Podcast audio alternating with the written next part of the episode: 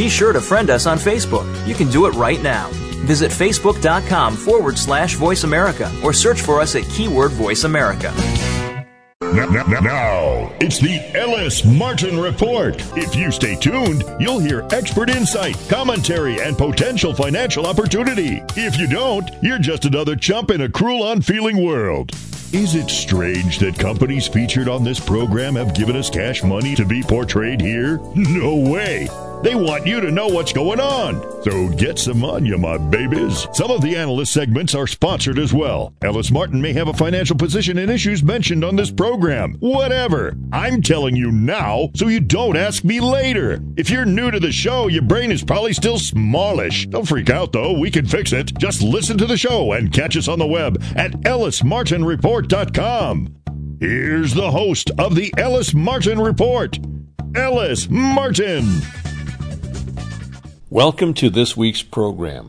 Today you'll hear from an internet company generating close to $500,000 last quarter from advertising revenue tied to online forums. CrowdGather Incorporated, trading under the symbol CRWG. I'll talk to CrowdGather's Sanjay Sabnani. We have a sponsor that's producing gold in Mexico right now, Pan American Goldfields. I'll be speaking with Neil Maydell, and we'll discuss the strong management team in place to grow his company into a sizable player in the Sierra Madres. Pan American trades under the symbol MXOM. Lorne Woods of Sunset Cove Mining is in Lima, Peru, not far from their potential 100 million ounce silver project. Sunset Cove trades on the TSX Venture Exchange under the symbol SSM.V.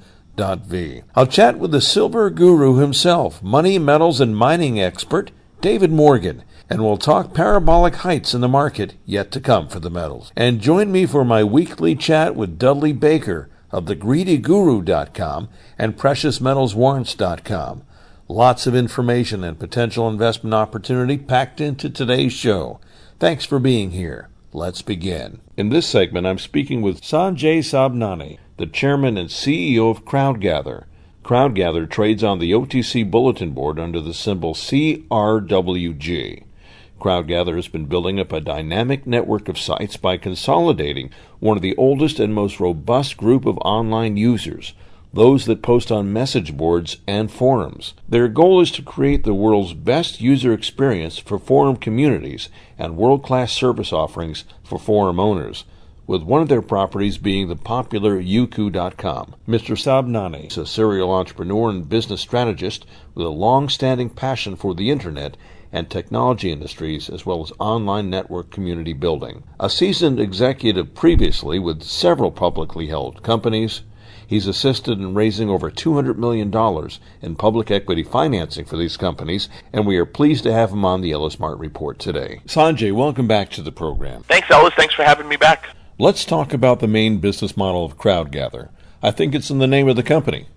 What does CrowdGather mean? Yeah, you've pointed it out. Basically, what we're doing is aggregating communities or online forums, as they're referred to, and think of these as little crowds. So we are gathering these little crowds, and our goal is to put little crowds together into bigger crowds that it will appeal to advertisers who are pursuing a certain demographic. So, for instance, we have a site called rapmusic.com. We have another one called sneakertalk.com. Combined, those two head up our urban lifestyle and hip-hop channel, which we will then bring in front of advertisers so that they can place their message in front of this audience that they desire. So, in essence, CrowdGather is about taking lots of little micro-communities and stitching them together into bigger channels that advertisers can target an audience through. Was rapmusic.com a website or forum that you built, or was it something that you acquired? We acquired it about 1.5 years ago, and it was interesting. The gentleman who sold it to us also had a T-shirt printing business. He had started a hip-hop site and another site that was also, I think, country music related, and these were just ways for him to get in front of the folks that would order T-shirts from him. But the site took off and had a life as its own and turned into one of the leading communities in the hip-hop space. So he decided that he needed to focus on his T-shirt business and that we were better suited for him to hand over his forum to. Again, we're one of the only companies in this space that specializes in acquiring forums, and specifically in the public markets, we're the only one that we're aware of that is publicly traded and focused purely on growth through the acquisition of forums. And it's been working out pretty great for us so far. How are you finding these forums to acquire? What's the procedure for that? You know, having spent a nice percentage of my life online, a lot of these sites that we end up owning are ones that I have bumped into, I've had friends that belong to, or I've been a member of for a long time. But to tell you the truth, the list of existing forums is so vast that we don't really see an end to the amount of deals that we can do and execute. With all things constant and with the growth rate and the high margin that we've enjoyed continuing, we use Google quite a bit. We go in and type in the subject, type in forum, or type in the brand of software to see what communities are out there. There are sites out there like bigboards.com that rank forums by size of traffic, audience. So there's many different resources. But the good news about CrowdGather is we've been doing this now for long enough to where almost every week we get inbound leads where people are asking us what we would pay them for their community, right? A lot of folks who want to ultimately get an exit, like the gentleman we bought rapmusic.com from, a lot of those folks, before they even get ready to sell, they want to start getting some information, finding out what we would pay, how we value things, what we value more, what we value less. In that process, we're wide open. I'm happy to take an email or a call from anyone in the business and give them advice. The great thing for us now, in the past, the conversation would be about whether or not someone could sell to us and whether or not we were willing to pay their asking price. The good news for us now is with the new technology that we've deployed, our ad exchange and marketplace under addison.com, ADISN.com, the Addison platform allows us now to take people whose sites we don't acquire, right, and turn them into partners where we can help sell their advertising for them without having to take over control of that site. We think this is a tremendous advantage because it allows us now to grow faster than we're able to by just investing our own capital and buying new properties. It gives us tremendous scale and lift. We've only just launched the marketplace, so it is very much in its earliest stages. It's in a public beta testing right now, but we have very high hopes for it, and things have been working out great so far. So you see yourself doing more partnerships ultimately and less acquisitions. Yes, ultimately, you know, one cannot own every single site in the world, even though one would like to. We realize there are limits, and so this allows us to grow beyond those limits. Even in the sites that we acquire, Ellis, you know, we try our best to be as hands-off as possible when it comes to the subject matter, right? We own the world's largest paintball-related site, pbnation.com. You know, I played paintball a few times 20-plus years ago when I was in college. That doesn't mean I have anything to contribute. So I just basically shut up, read the content, enjoy myself like a member, and leave the decisions to the volunteers who run those sites. Now, what we do focus on is the making money and keeping the customers happy part. Those are our jobs. Dealing with the content, deciding which trends are worth capitalizing on, which products or services the members enjoy the most. We let the members decide that sort of stuff. So if I had a good idea for a forum, basically, I should develop it, grow the membership, and then contact your company in terms of a potential acquisition. Yes, at a certain point when you get it big enough, we ask for traffic and revenue details, and we are able to, at that point, you know, make a determination as to what it's worth. A lot of folks also may decide that they want to have a forum. You know, not every forum is going to be something that you can actually exploit from a financial or commercial perspective, right? You know, you may have a study group of friends and you want to put together a discussion community. Well, it may be very valuable for your needs, but it may not be the best thing for an advertiser. At a certain point, though, when you have enough humans on your network, you can put together campaigns. So even if we had a lot of socially constructed groups, we know their age, we know where they're from, we know their demographics, and in certain instances, we know if they're educated, you know, what level of education. So the more and more people we have on our network, the more and more inventory for advertisers we have in our exchange, the more and more different ways we can capitalize on this inventory, slicing it through sex, through age, through location, and more importantly, and most profitably, through subject matter, right? Advertisers will pay good premiums for targeted vertical advertising inventory. And that, in essence, is what we're doing and putting together. What kind of feedback are you getting from your advertisers? Very little. What a lot of people don't realize, while our numbers may seem impressive, you know, that we're about 180 million monthly page views, 18 million monthly unique visitors, what a lot of people don't see is that is very small in the world of the direct brand advertisers like Nike, etc. Nike, Coca-Cola, Pepsi.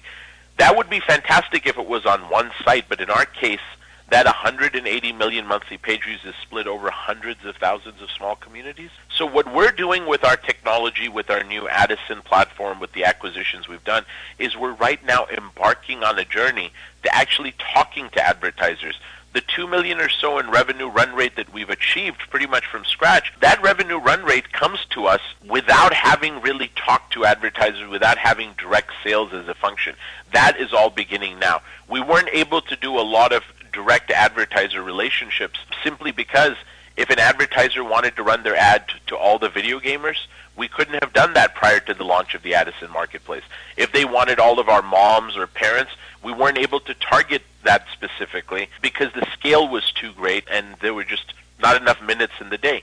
Now with the Addison platform, we can turn on vertical channels for an advertiser just with the snap of a finger and very easy deployment. So it's really changed the entire paradigm. We expect to talk to many more advertisers about it in the new year. Right now, we just got it up and running basically by the end of October. This is the first couple of weeks it's been operational. We're still getting the final kinks out of it, debugging it, but so far the feedback has been great. And what kind of revenue are you generating for being up just a short amount of time? Our current annualized revenue, if you look at our last quarter, we did about $590,000. So that was our biggest quarter ever. So you could say that we're roughly on a 2 million plus track in climbing. Prior to that, if you looked at the end of our last fiscal year, our year ended this April, so it's not that long ago. The April year that we completed was 1.9 million, but I think the most compelling statistic is not the revenues. I understand that that revenue number is still small. We're working on growing it. However, if you looked at that 1.9 million in revenues, you would notice in that earnings release or that 10K that 1.8 out of 1.9 million was gross profit. Okay? We run at over a 95% gross margin. So as far as most companies are out there, you'll be hard-pressed to find a company that drops more to the bottom line of every dollar they bring in. We're not yet profitable. Our goal is with the cash that we have in the bank, our goal is to get to break even, and we believe that we have a good shot at doing that. We still have about 9-10 months worth of capital in the bank, and revenues have been climbing. If you look back historically, you will see there has been an uptrend.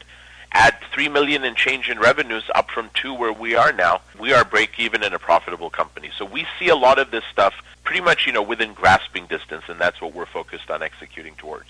Well, with your current 12-cent share price, there is definitely room for potential upward mobility with regard to growing that shareholder base. Yeah, I believe so. I mean, myself, some of my directors, we have bought stock in the market. I actually started buying last year as the stock finally gave me an opportunity to do so. One of our largest institutional shareholders averaged down in the market and now owns 9% of the company. That's John Hancock. Business is good, and business, if it keeps growing, we expect good things in our future. Sanjay, it's been a pleasure speaking with you. I look forward to visiting with you in person next week here in Los Angeles. Thanks for being on the program today. Looking forward to it. It's always a pleasure, Ellis. Thank you. I've been speaking with Sanjay Sabnani, the president of CrowdGather Incorporated. CrowdGather trades on the over-the-counter bulletin board under the symbol CRWG. Listen to this segment again on the podcast page of our website, EllisMartinReport.com.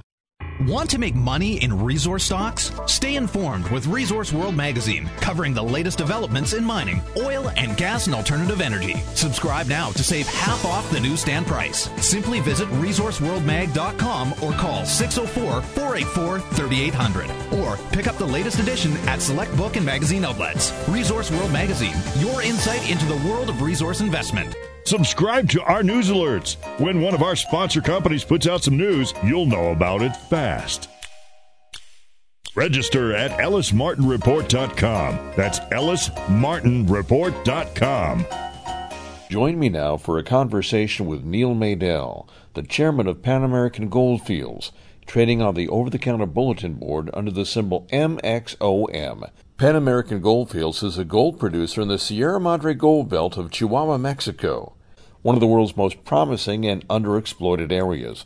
Mr. Maydell is a financier specializing in international resource projects. Previously, he was the Director of Business Development for Monas Petroleum. He's published analyses and assisted in financing of resource companies, including Ultra Petroleum, Velvet Exploration, and Monas Petroleum. Neil, welcome back to the program. Thank you, Ellis. It's great to be back. You're a gold and silver producer in Mexico's Sierra Madres, and you've been in production for almost exactly 2 years now. How easy was it to get into production? How is that production expanding now and into the future? Well, it was our partner, MRT Minero, Rio Tinto, that really put it into production. I would have to say that it was a slow start. It took them over a year to get the recoveries and the consistent rate of production. But for the past year, we've been producing at least 1,200 ounces gold equivalent every month. And you're able to take this revenue and put it right back into the company, correct? That's right. The revenue from it, we have an agreement with them. They spent about $6 million putting it into production, and this is a pilot operation. It's a fraction of what we plan to build it out to. This pilot operation, we get 35% of the net cash flow, which is, if we're doing 1,200 ounces per month, it nets out to probably around $1,000 an ounce net, and we get 35% of that. It's a pretty good deal for us. Will it remain a pilot project for the foreseeable future? Well, we have M3 of Tucson. It's the number one engineering firm operating in Mexico. They've developed more than half new mines in Mexico over the last 20 years. They're doing a preliminary economic assessment for a much larger operation. For example, we're doing 600 tons a day right now. What they're looking at is building a new operation that would between 6,000 and 7,000 tons per day. So we have really big potential for expansion. And we should get the answer on that. That PEA should be completed in the next 4 or 5 weeks. How soon would it gear up to that kind of production potentially? Well, the next thing that occurs after a PEA is a bankable feasibility study. And that's where you do the engineering, the costing, everything, the permitting, to the point where you can actually borrow, say, 60 or 70% to build the bigger operation. And the bankable feasibility study would probably take about a year. So that would be next year. And then 2014, you'd spend a year building. So by 2015, we could conceivably be at our target of 100,000 ounces per year. And at today's prices and a $500 gold cost, that would net us about $80 million a year, which is a huge change from what we're cash flowing right now. Well, that's very substantial for a junior mining company, don't you think? Well, that's why we took it over. We came in, when I said we are the new board, and took it over precisely because we looked at it as a development play that had tremendous potential for expansion. I think that's what people are seeing. I mean, it wasn't in production when we took it over, and now we're doing almost 2,000 ounces a month. Your board of directors brings a history of success to the company. Probably one of the original key board members is George Young. He was the founder of International Royalty Corporation. Royal Gold just bought that out for $750 million, and George is the one who structured it, put it together, and developed the company. He also was a co-founder with Peter McGaugh of the MAG Silver, which is another market darling. It's been as high as 14. I think it trades around $9 or $10 right now. And it was, a penny stock just like this one when he got started. So George is important. He's a real entrepreneur and deal maker, and he's important to the board. We also have the ex-president of Barrick, Argentina. He put together the Veladero project. It's Barrick's biggest producing mine right now. Gary Parkinson is extremely important to the deal. He's an expert geologist. He's made 2 major discoveries in Mexico, and he's developing one of the largest undeveloped disseminated gold deposits in the world right now. It's more than 500 million ounces of silver and about 17 million ounces of gold. So really substantial people. We also have one of the top explorationists on the planet, Andrei Konyakov. He was responsible for really moving Polis, which is the 3rd biggest gold company in the world.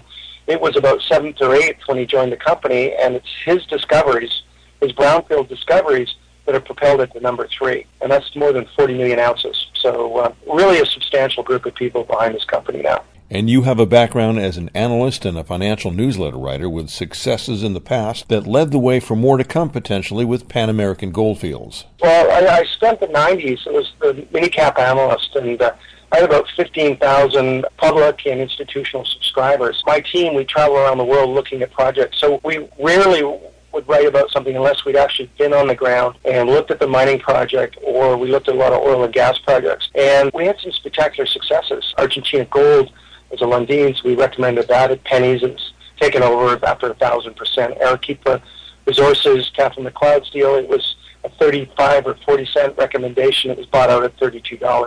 Corriente, 80 cents to $20. Ultra Petroleum, I think 40 or 50 cents, ended up topping out at $200. So the list goes on. We had considerable success. And basically what I've done is applied everything that I learned and observed over the last decade and a half in the 90s and 2000 to actually try to reflect it in Pan American Goldfields. So it's likely, but there's no guarantee, of course, that we can see some considerable upside with regard to your share price coming down the road. Well, I mean, that's why we're here, and that's why I think I've managed to assemble this board. We all see tremendous growth potential in building value for our shareholders, and of course that should be reflected in the share price. And of course, Mexico is one of the best mining environments in the world. Well, I think it's rated as the best place to do mining business in the world right now. The government is very pro-mining. The tax regime is easy and reasonable. There's no royalty. It's just 30% tax on income. And in terms of permitting and everything where we are, they understand mining and they move very fast. The last thing they want to do is lose jobs because they didn't approve something. And so they're very reasonable. We operate according to North American standards, so we found the regulatory regime, the tax regime, and the actual ability to hire really quality employees very, very good in that area. There's, you know, it's a long mining history, and there's a considerable workforce there. So all those key ingredients are there. And then on top of that, of course, there's the gold and the silver. There's a lot of it. It's a very prolific area, and the infrastructure is available. So you have all those key ingredients to build a company. Now, the name of your company is Pan American, and that would signify that you have other holdings in Latin America. You do? We do. We have a project in Argentina. It's a very high-impact, high-risk project. It's not a priority. In fact, Edison, it's a London research firm, did a report on us, and they give us fair value, you know, according to our peer group, that we should be at 45 cents a share. So rather than the 11 cents we're trading at right now. And they do that solely based on the resource at the Cieneguita, giving no value to anything else. I think that's the thing investors should keep in mind. I'm very skeptical when it comes to exploration projects because most of them don't work out. This is a very economic, high-impact project in Argentina, but it's not the reason to own the company. I think the reason is the development and the expansion of the Cieneguita mine. Talk about that share structure, if you will. Well, we have 93 million shares out, and about, I think the last calculation was that 38% of it was owned by institutions and funds like the Sierra Nevada Gold Fund, Vortex Capital, which is partially owned by Franco-Nevada founder Pierre Lassonde, Hottinger Bank of Paris. You even have Mr. Novella, Emilio Novella, he's on the board of BlackRock. So really serious shareholders have come into the company since we took it over, and the management itself and shares, options, warrants has a call on about 22% of the company. So there's a big float, but the actual shareholders are very substantial, very sophisticated. Well, Neil, it's always a pleasure to speak with you. I look forward to sitting down across the table from you when you make your way to Los Angeles. Yes, Alice, I'm looking forward to seeing you next week. I've been speaking with Neil Maydell, the chairman of Pan American Goldfields, trading on the OTC bulletin board under the symbol MXOM. Listen to the segment again on the podcast page of our website, EllisMartinReport.com. Contact our sponsor companies directly. They're on the homepage of our website, EllisMartinReport.com. That's EllisMartinReport.com. Once again, here's Ellis Martin. Join me now for a conversation with Lorne Woods, president and CEO of Sunset Cove Mining, trading on the TSX Venture Exchange under the symbol SSM.V. Sunset Cove Mining is a project generator operating northwest of Lima in Peru, the #1 silver country in the world. Sunset Cove's Caroleil silver property is in a long-time historic mining area. Lorne, welcome back to the program. Thank you, Alice. I'm looking forward to bringing people up to date on what we're doing at Sunset Cove. Now, you're down in Lima, Peru, as we speak, just a few hours away from the Caroleil project. A news release came out on November 21st stating that you've discovered high grades of silver in the Maria structure. Yes, we have. It's proving through assay work, some exploration that we had done earlier this summer. I had visited the property with our qualified professional who will be preparing a 43-101 resource calculation for us. And using surface exploration tools, a machine called the XRF, we were getting grades like this of over 1,000 grams per ton at surface. What these results are from channel samples that we've done on the Maria structure to allow us to get more knowledge on what's going on, but also to start putting together an understanding of how important the Maria structure is to the overall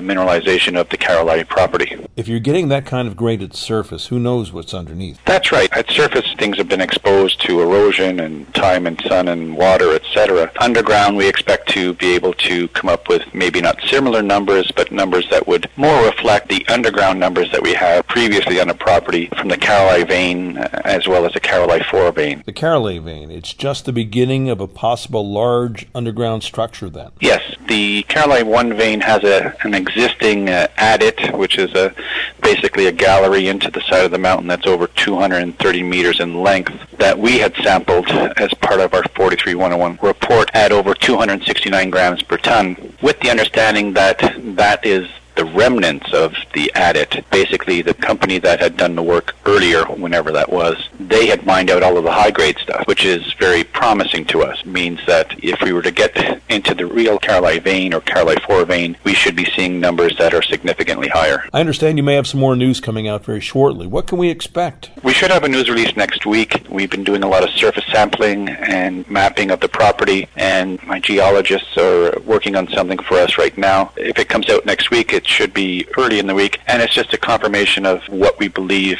the Caroleil vein structure has in the way of size. But going back to the Maria structure, the news release of last week, the importance of that is we believe that hundreds of millions of years ago when the Earth was formed, the mineralization that is found in the Maria structure ran over wider lengths than the higher up Caroleil vein up top is between 1 to 2 meters wide, whereas the Maria structure is 8 meters. Within the past 2 or 3 news releases, we've announced the Lindsay structure, which was 27 meters wide, and also the Mylin and Mylin 1 veins, which are mantos, which are basically veins that have been turned flat. They are about 3 meters wide, but 130 meters in length, and they're all carrying significant silver indications in the mineralization of the rock, as well as the assay results that we're getting. Any speculation as to what you think you may have? In our discussions internally, as well as our discussions with the qualified professional, we hope to be able to prove somewhere in the range of over 100 million ounces of silver within the next 12 months. Now, are you a project generator, or are you going to take Caroleil into production yourself in the future? No, we think of ourselves along the lines of a project generator. We think also that the best return for our shareholders is as a project generator. Mark Blay and myself like to think of ourselves as investors, as we are. We own over 10% of the company, and the best return for the investor is in exploration and being able to identify an ore body and then sell it off to a producer. So essentially your costs are primarily dedicated to proving out the resource itself and remaining as frugal as possible with what you have in the bank. Yes, I mean, the idea is that we invest as little money as possible to allow us to prove up a resource. The interesting thing about Peru is because of the nature of the topography and the fact that Peruvian miners use adits into the side of the mountain, which allows them to follow the vein and allows us to actually get a 3D image of the vein. You can invest your money better by doing a small bulk sample, for example, in any of the adits that we have that would give us a better return on investment and give us more information than drilling 300 or 400 meter holes to cross a structure that's 2 meters wide and you've spent $500,000 or $600,000 for basically information on 2 meters. Whereas if you were to do a small bulk sample, you would get an awful lot more information and you'd have information on the ore. Some of the majors in the area like Barrick, Newmont, or Pan American might be good potential candidates or partners to take this project out down the road. Well, definitely. I mean, we are surrounded by a number of actual gold producers, both international companies like Barrick as well as Peruvian companies who would be interested in the property. Working in Peru, as you mentioned, is Pan American Silver as well as Fortuna Silver. There are a number of opportunities for us to find a joint venture partner or an eventual purchaser of the property, and the idea is that over the next 12 months as we prove up the ounces in the ground that we think we have, that we'll start those discussions, and maybe by 2014 the property will be in somebody else's hands.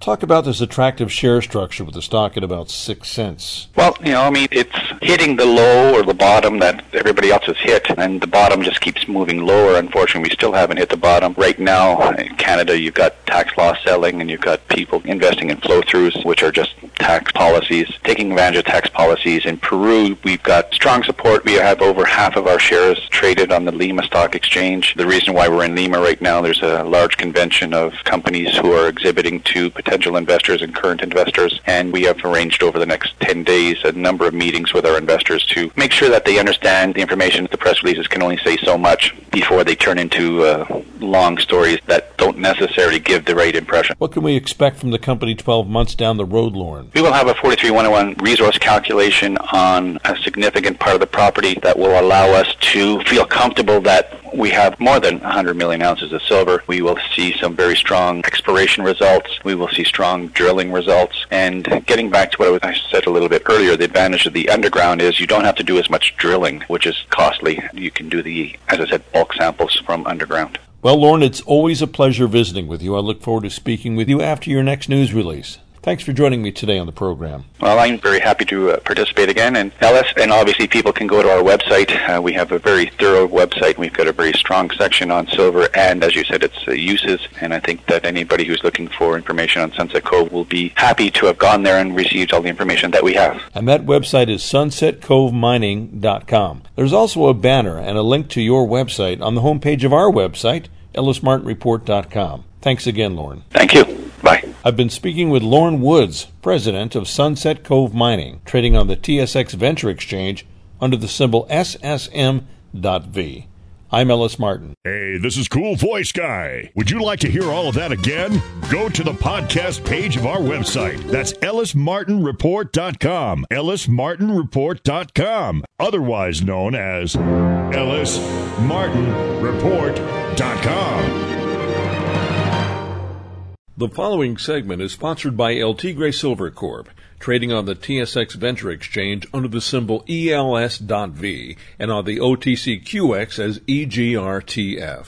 El Tigre Silver Corp. is focused on silver exploration and development in prolific Sonora State, Mexico. Find them on the web at ElTigreSilverCorp.com. Join me for a conversation with a frequent guest of the show, David Morgan, the Silver Guru, an expert on money, metals, and mining, also a lecturer and an author. Mr. Morgan has written Get the Skinny on Silver Investing, available on Amazon.com. His website is themorganreport.com. David, welcome back to the program. Well, it's good to be with you. We saw a sell-off a couple of days ago in gold, and it looks like it's recovering. Silver had a similar downward dip, and perhaps not as severe. Silver is less speculative and more of a safe bet than perhaps risking in gold currently. What are your thoughts? I think it's actually, percentage-wise, I'm not certain. I'm both sold off. I think actually percentage-wise, maybe silver did a little more. I mean, basically on the open, silver open in New York, silver's trading around 33.80, and it dropped all the way to 32.80, just almost within a cat's whisker of that. So it dropped to almost a dollar. I think it's 95 cents. And then it bounced back up to about 33.60 and closed the New York market somewhere like 33.73 or something like that. So the point being is it really sold off sharply. It recovered rather almost as sharply. And today, as we're doing this interview, we have recovered, I think, just about everything, and gold as well. So what this tells me is that this sell-off, orchestrated or not, and you can make the argument orchestrated, and the reason I say that with a lot of confidence is it was options expiration. I've got on record as saying you can set your watch with options expiration, meaning that you always see this kind of wild gyration on options expiration because the professionals usually win. They're usually short options, meaning expecting the price to come down. They can maneuver the price down to capture profits, and then the price can either remain down or continue down, or it can do anything. It can come back up. But to me, it's a typical options expiry gyration, greater than some we've seen recently, and it's all part of what goes on in these futures markets, especially, I'd say, in the precious metals markets and gold and silver. When that began to happen, did you see it for what you stated it was? Yeah, it wasn't a surprise to me. As you know, Ellis, I've been in the commodity sector, but primarily focused on the precious metals for most of my life, and I've seen this option situation again and again and again, and so not a huge surprise to me, no. Do you take advantage of these big dips as they're happening, or is it something that you just sit out completely? Depends. I'm not a day trader. I'm actually not that good at it. I'm pretty confident in my skill level on swing trade or position trading. I like to take a position and hold it for weeks or even months and make a lot of money rather than to try to bet that, you know, we caught a bottom at 33 and it's going to come up 70 cents, which of course would be a huge day trade. But no, I usually just let the dust settle, so to speak, and get in where I think the risk is less, even though the price might be higher. And what about silver ETFs right now? How do you think they're trending? Sideways. There doesn't seem to be as much interest in the SLV and the GLD as there was when they first, came out, and then for a couple of years subsequent to their initial issuance. I think that most of the players that are using the SLV and the GLD are in and out of the market, and they use that as a trading vehicle. And there doesn't seem to be a lot of new interest in those markets. I'm speaking specifically to those two. Whereas if you look at some of the holding companies like, for example, Central Fund of Canada or the PSLV, the Sprott Physical Silver Trust, they just keep accumulating, not on a weekly basis or even a monthly basis, but any given year. There's usually an offering, and they are filled or sometimes oversubscribed, and more physical metal comes off the market, which is, one of the main points I have emphasized throughout the years, is that the price-setting mechanism is based on a paper price. It's basically really a theoretical price, but yet the physical metal does sell at those prices, give or take some kind of a variance. So what's happened is you have more physical demand, and that's what you really have to have a key to. We have seen the paper market setting the price, but ultimately the physical market sets the price. So this is something that, no one can forecast exactly, but I think we're getting closer, pretty confident, that the physical market is really tight in the silver market and in the gold market, and that these derivatives markets certainly move around a great deal, but I think the day of reckoning is coming sooner than later. It's certainly been, a long ride from the early 2000s to 2012, 2013, but I don't see this continuing another decade. I think we've just got a few years at most ahead where the physical price and the derivatives prices are much different. And this is going to be sort of the moment of awakening, you might say, for people that do not really look at these markets or the metals markets very much. They're going to see, why is this discrepancy here? What's going on? And whether the mainstream financial press picks up on it or not, we'll have to wait and see. We'll be right back. The Ellis Martin Report is sponsored by El Tigre Silver Corp., trading on the TSX Venture Exchange under the symbol ELS.V and on the OTCQX as EGRTF. Silver has been considered a precious metal for 6,000 years and currency since 600 BC. It's been commercially mined in Mexico since 1530 in mineral prolific and mining-friendly Sonora State, where El Tigre Silver Corp.'s 5,000-meter drill program is now underway. El Tigre's properties with gold and silver mining concessions span approximately 267 square miles. With an attractive share structure and a strong, proven management team, El Tigre Silver Corp. is poised to identify a resource in an area that from 1903 to 1938 produced 75 million ounces of silver and 380,000 ounces of gold. Additionally, their tailing stockpile is currently progressing to production. Learn more about El Tigre Silver Corp. by visiting their website, ElTigreSilverCorp.com, or click through El Tigre's logo on the homepage of our website, EllisMartinReport.com. We offer expert opinions only. Find them on our website, EllisMartinReport.com. That's EllisMartinReport.com. And we're back. Do you see any parabolic rises in silver coming? And if you did, would you advise your subscribers to take advantage of them as selling opportunities?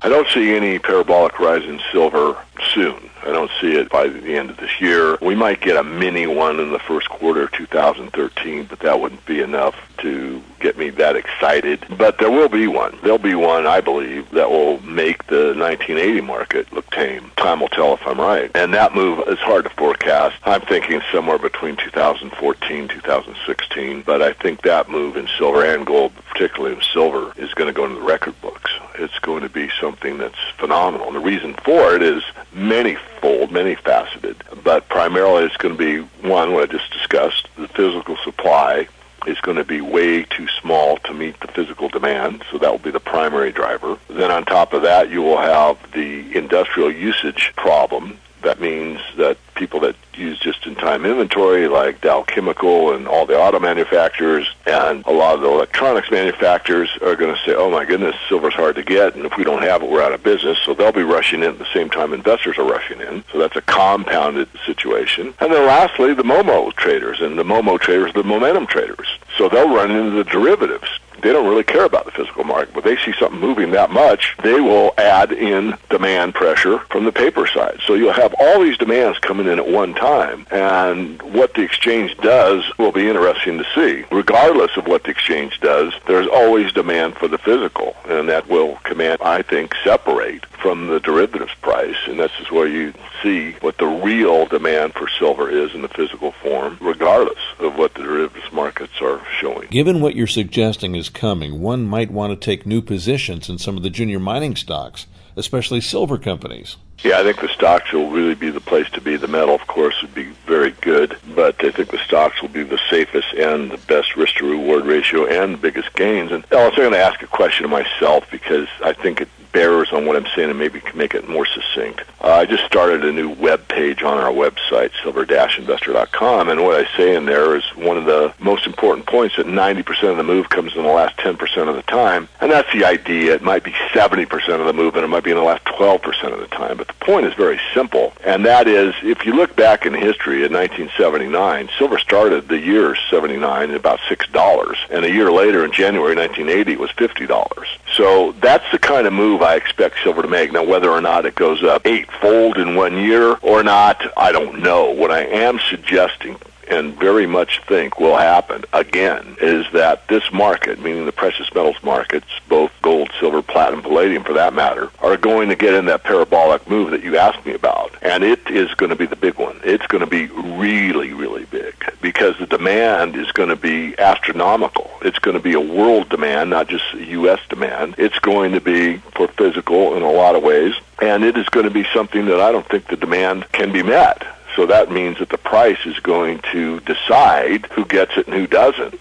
And we'll see. You know, I certainly can look at this in a way that, you know, I try to be objective. Obviously, I'm biased toward the monetary situation at hand. I mean, the reality is that we're in a debt-based monetary system. They've never worked.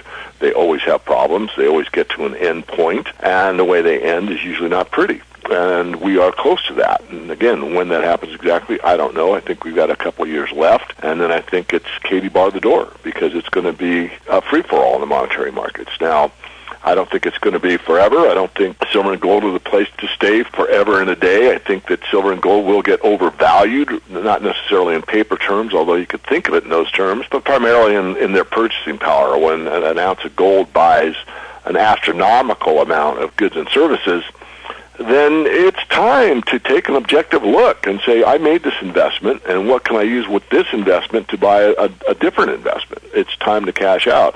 And that day is ahead. I really, really believe that.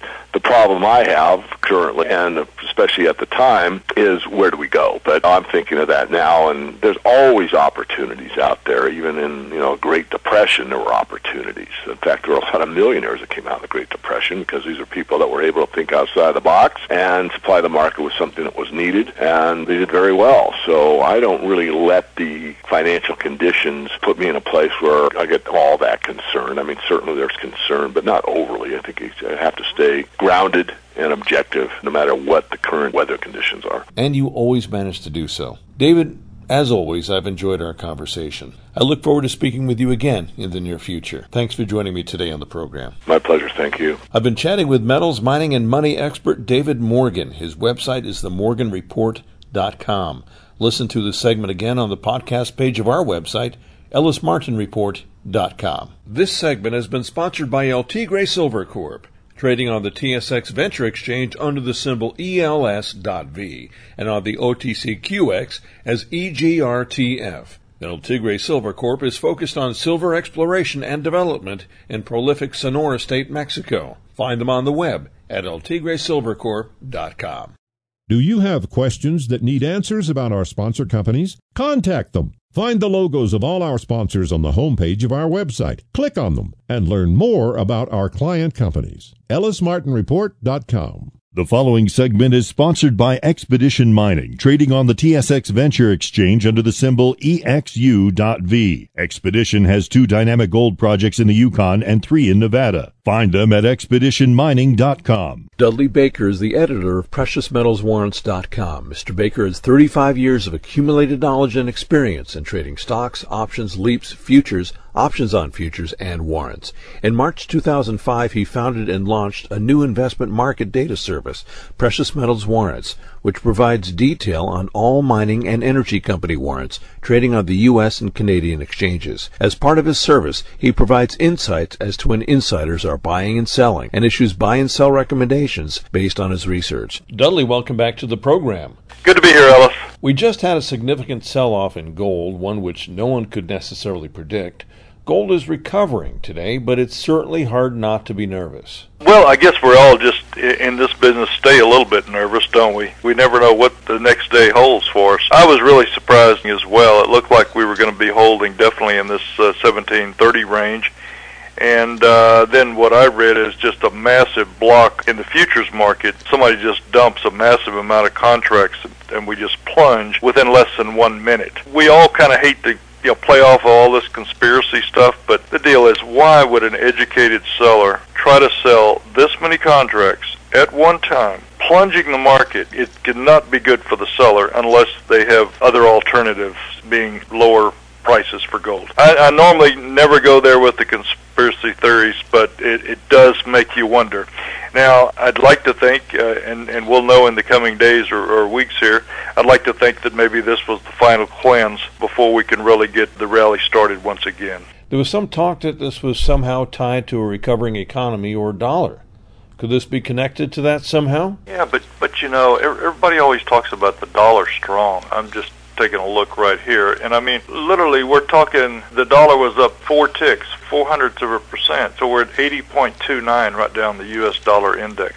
I mean, basically, it's going nowhere. So this was nothing to do, in my opinion, about play off the U.S. dollar. This was just, some kind of strange activity that took place here in the gold market. Now, I think net, the shares did not do well, but the shares held up rather well in the face of this 20-some-odd dollar plunge, and at one time over $30 plunge in gold. So I still think that good chance that the lows are in place, and that we're really close to getting the show on the road. Obviously, several of us were probably excited when we saw gold close, last Friday over $1,750, and we're thinking that we've got some good times coming here until the end of the year. So I'm never happy to see this setback right now, but I still think there's a good chance we can have some good rally attempts here up to the end of the year.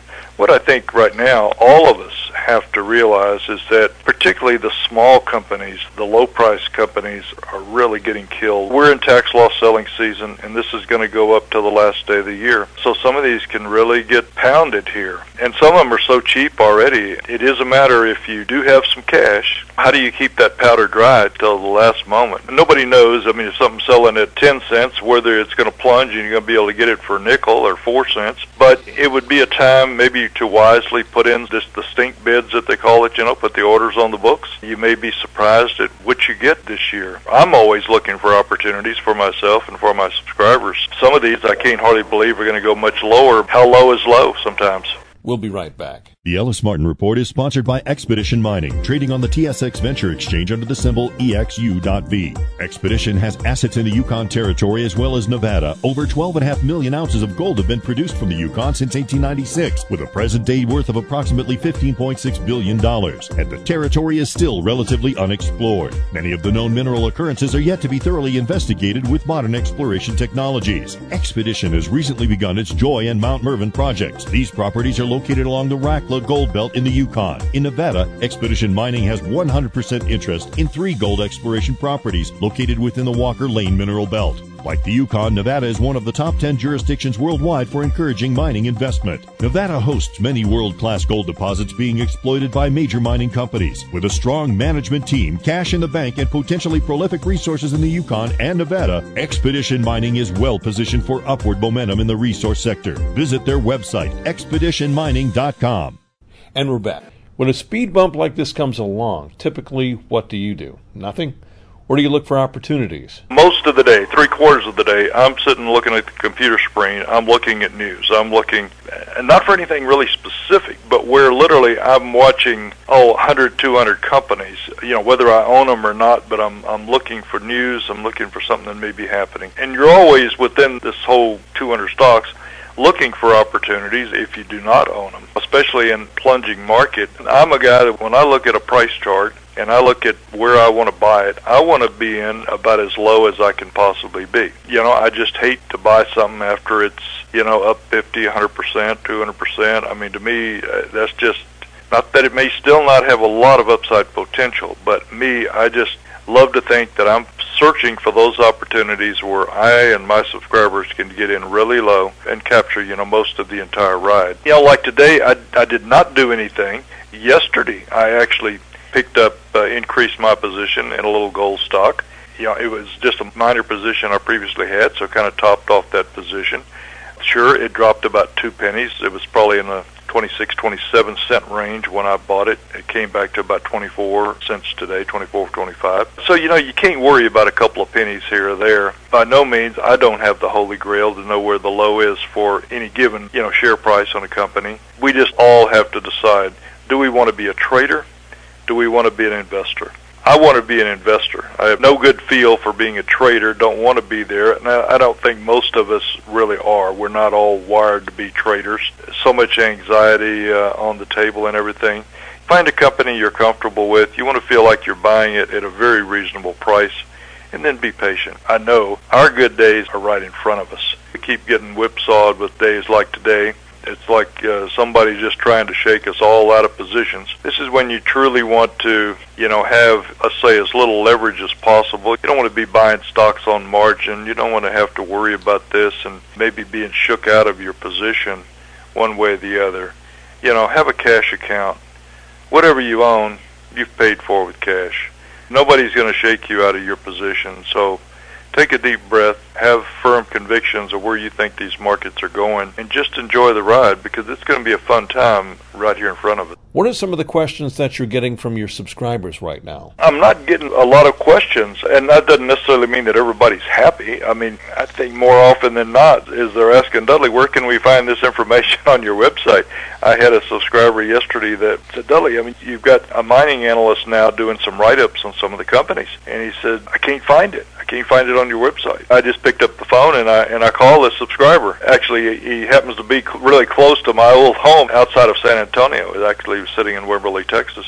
And so we had a really nice conversation, and I told him exactly, you know, where this information was, and we had a really nice chit-chat. But net-net, I'd like to think at this point, my subscribers that have been with me for a long time, they pretty much know my views. I know I've got a lot of really savvy people. They subscribe not only to me, but maybe some other people. They've got the big macro picture of the world. They are very comfortable that we are strategically positioned in the gold market and with our shares. Yes, we all want to be rich yesterday, but we need a little more patience here. And so I think my guys really realize this. Virtually all the feedback I get is positive as to what we're doing for our subscribers and our services. And you've got two services, thegreedyguru.com and PreciousMetalsWarrants.com. Yeah, both with a little different methodology. Of course, the Greedy Guru, you know, we can also just call that the top picks of the pros, of the professional investors, because we follow, roughly 25 different newsletters that we've got access to. So basically, we know what everybody's doing through that Greedy Guru service. And it's just a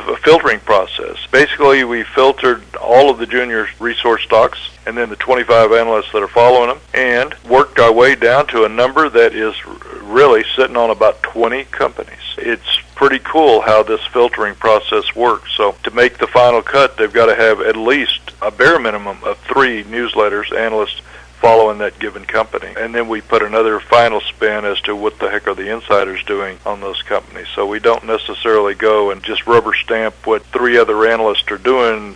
You know, the Greedy Guru makes the final decision. Do we want to say it's a buy, or do we want to still place a hold on that given company? So we've got a couple of those, of 3 or more analysts recommending, but we want to say there's 2 that we still have a hold on. So totally different methodology, really, really simple for anybody new in the business, you know, looking for some opportunities. And, of course, the tried and true service, the PreciousMetalsWarrants.com, started that back in March of 2005. So I've been around a long time, very comfortable with this.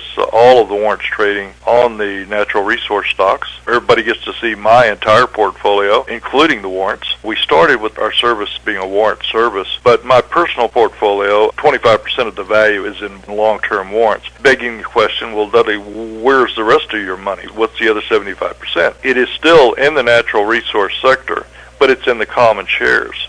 It's in a lot of the juniors and the exploration companies, which I have a whole bunch. So this is what I love to focus on, is the juniors, and love to be looking for opportunities all the time. And this is what subscribers get to see in my personal portfolio, is everything all nice, neat, and organized. An audio every Thursday where I get to chit-chat about any of the companies, any given news, etc. So that's a fun process. And of course, we just love to follow the insider trading activity on all the stocks. So if I'm tracking 200 companies, I'm looking at the insider activity on all 200-plus companies.